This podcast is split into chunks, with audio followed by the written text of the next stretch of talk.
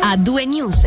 In apertura di questo spazio informativo, un'iniziativa promossa dall'Associazione Ticinese Famiglia Fidataria presentata oggi a Lugano. Si tratta di un nuovo punto di incontro ATFA, un ambiente protetto già attivo da inizio gennaio, in cui il minore in affidamento e i genitori di origine possono incontrarsi e confrontarsi. Sale così il numero di spazi qualificati per l'esercizio del diritto di visita sorvegliato di passaggio.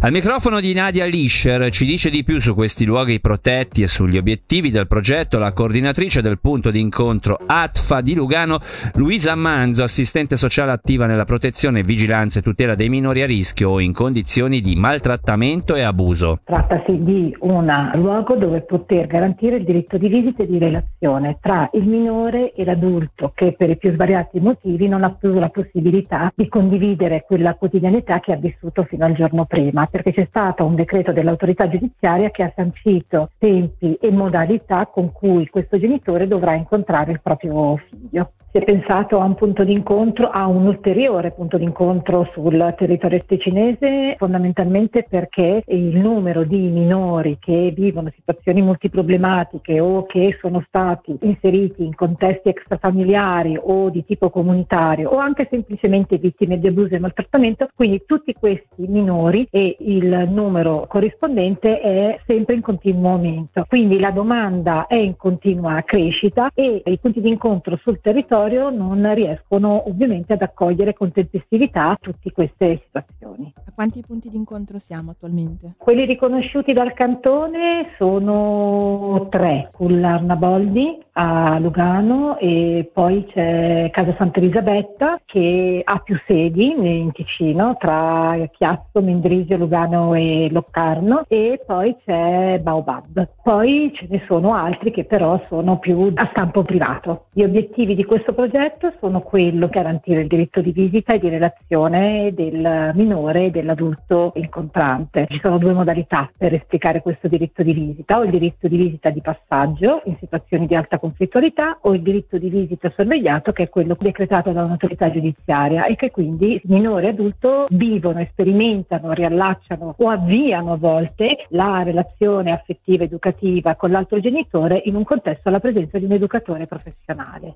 Attrezzato con arredi e materiale ludico-ricreativi eh, funzionali alla condivisione del tempo insieme, idoneo alle osservazioni della qualità relazionali, il punto d'incontro ATFA di Lugano è un progetto pilota a carattere psicoeducativo volto sia a garantire un adeguato, sano e consapevole sviluppo del bambino, sia ad aiutare talvolta a ricostruire il senso stesso di una genitorialità.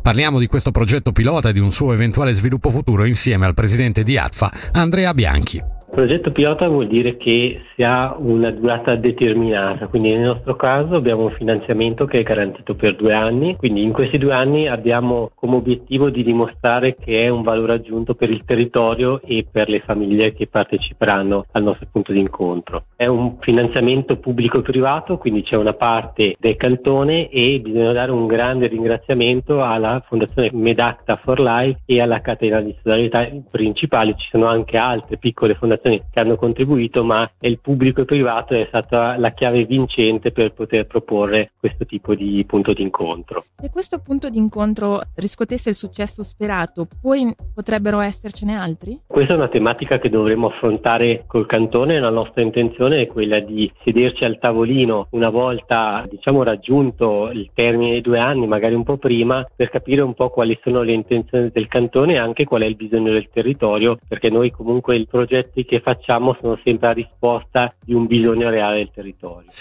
Per l'emergenza in Ucraina la Croce Rossa Ticino ha attivato diversi servizi di supporto, in particolare da domani la mattina dalle 8.30 alle 12 sarà operativo un call center allo 091 scusate 091 973 23 30, ripeto 091 973 23 30, che si occuperà di fornire informazioni pratiche alle famiglie ucraine che necessitano di abiti grazie a una lista di associazioni che si sono adoperate per raccogliere articoli di abbigliamento. Dal 29 marzo invece Croce Rossa Ticino proporrà, scusate, il martedì e il giovedì pomeriggio all'interno del suo Café Croix Rouge a Lugano uno spazio dedicato alle mamme ucraine con i loro bambini che sono ospitati dalle famiglie della regione, spazio in cui sarà saranno proposti momenti di socializzazione e attività ludico-ricreative. Infine per le famiglie e le persone ucraine, ospiti di centri di accoglienza Croce Rossa Ticino attiverà dal 1 aprile un servizio di socializzazione linguistica. Ulteriori informazioni sul sito www.crocerossaticino.ch. A Lugano torna Pasqua in città dal 15 al 18 aprile. Le vie del centro di Lugano si animeranno con una serie di eventi che daranno anche il via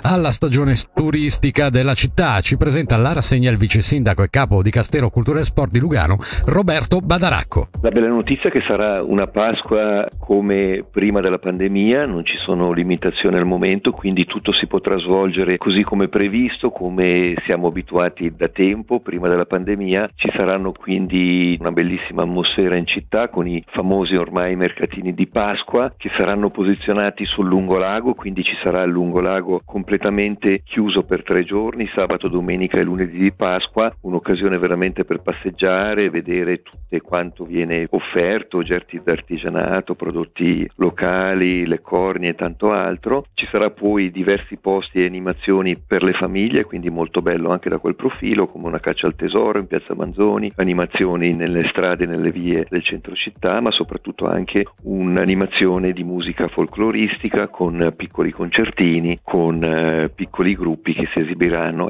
Si crea tutta un'atmosfera sia per i locali che eh, soprattutto anche per i numerosi turisti che sappiamo che solcano le nostre vie durante le giornate di Pasqua. Questa Pasqua in città si situa un po' come apertura della stagione propriamente turistica, quindi per voi è anche una sorta di test. Quanto è importante questo tipo di evento per lanciare poi il resto della stagione? È importantissimo perché si vede proprio il termometro se funziona la presenza soprattutto di turisti in città. Se c'è una bella Pasqua, adesso è abbastanza inoltrata, quindi metà aprile, sperando che il tempo sia bello, anche le temperature siano gradevoli, può essere un bellissimo lancio per proprio la stagione degli eventi all'aperto. Da quel momento e dopo settimana dopo settimana avremo continuamente eventi che marcheranno un po' già la nostra città e questo sarà importantissimo soprattutto per i turisti.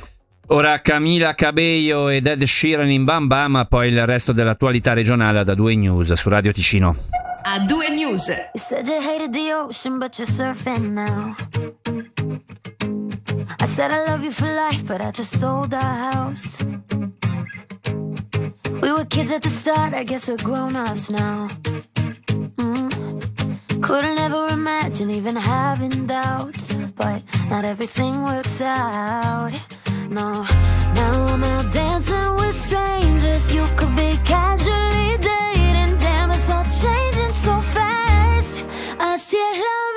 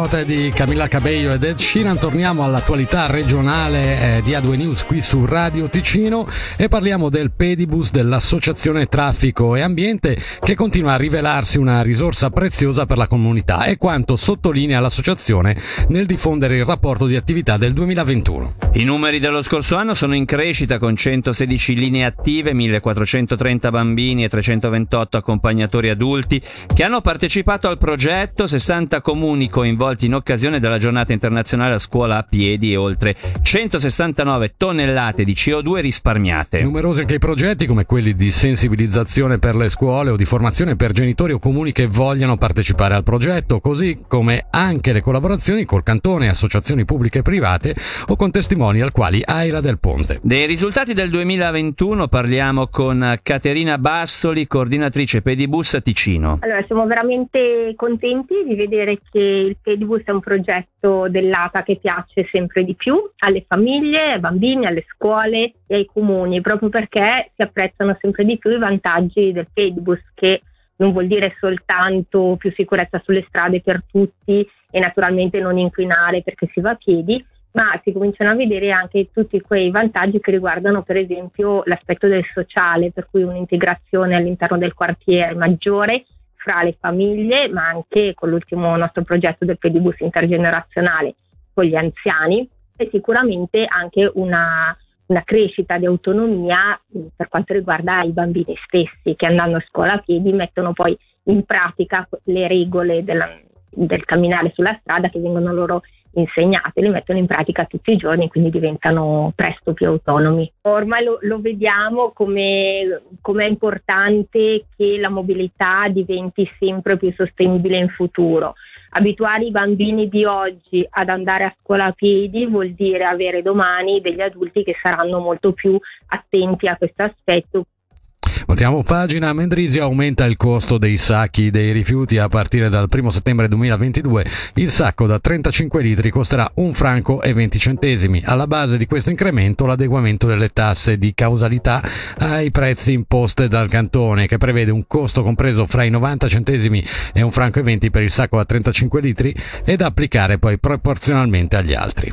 Il direttore delle officine FFS Francesco Giampà si dimette. Abbiamo raggiunto risultati incredibili incredibili, le officine di Bellinzona sono cambiate molto in questi ultimi anni e cambieranno ancora molto, ha spiegato nel suo messaggio d'addio Giampà, che è direttore dal 2018 e aveva preso il posto di Felix Auri, resterà in carica fino ad agosto, poi si dedicherà ad altro. La notizia è stata data dalla RSI. Veniamo all'hockey, alle 19.45 alla Vaudoise Arena prende avvio la sfida decisiva dei pre-playoff del campionato di hockey tra Losanne e Ambri per determinare chi accederà ai playoff. Molte le assenze le assenze in casa leventinese per una sfida che come le precedenti due si preannuncia comunque equilibrata. Sentiamo Roman Botta, ex giocatore di entrambe le compagini e oggi commentatore tecnico di MySports. Molta intensità da parte di tutte e due le squadre, una vittoria a testa, power play probabilmente decisivi perché entrambi si hanno segnato uno in entrambe le partite. Sarà da fare attenzione, ci sarà adesso anche il fattore stanchezza dopo un viaggio comunque lunghissimo e vedremo cosa ci dirà già il primo tempo. Queste ormai sono partite che devono essere giocate, ormai abbiamo visto che tutto quello che stato fatto, preparato, adesso è messo in pratica. Se è un eh, qualcosa da dire, probabilmente l'essere cinici sicuramente sarà importante perché Losanna non concede molto, quindi quello che viene concesso deve essere assolutamente sfruttato. Sappiamo l'Amri che è un gioco molto aggressivo, che mette molta intensità sul ghiaccio. È complicato soprattutto quando hai magari un viaggio così lungo da affrontare e affronti comunque la terza partita in pochissimi giorni ad un'intensità molto alta. L'allenatore dell'Ambrie farà sicuramente il massimo per raggiungere il massimo risultato stasera. Credo che la pressione della serie in generale Losanna l'ha avuta, l'ha sempre avuto, se caso questo discorso era l'ultima partita dove si andava ad Ambri e Ambri in casa si giocava il match point, adesso si giocherà chiaramente su dettagli, su power play, su cinicità, sul fatto di qualche errore, saranno veramente i dettagli, abbiamo visto che nel complesso tutte e due le squadre a livello di risultati si equivalgono, quindi bisognerà fare attenzione, star fuori dal box dei penalizzati altri e cercare di giocare 5 contro 5, cercare di sfruttare poi quello che abbiamo visto finora, quindi tanto sacrificio da parte di tutti. Infine parliamo di cinema. Atlas, lungometraggio del regista ticinese Niccolò Castelli, è stato premiato come miglior film internazionale al Manchester Film Festival. La rassegna si è svolta dal 12 al 20 marzo. E questa per oggi era l'ultima notizia. A due news finisce qui, torniamo domani a partire dalle 17. Ringraziando i colleghi in redazione, la regia e naturalmente tutti gli ascoltatori, da Fabrizio Coli e da Davide Maggiori l'augurio di una buona serata. Il suono dell'informazione a due news.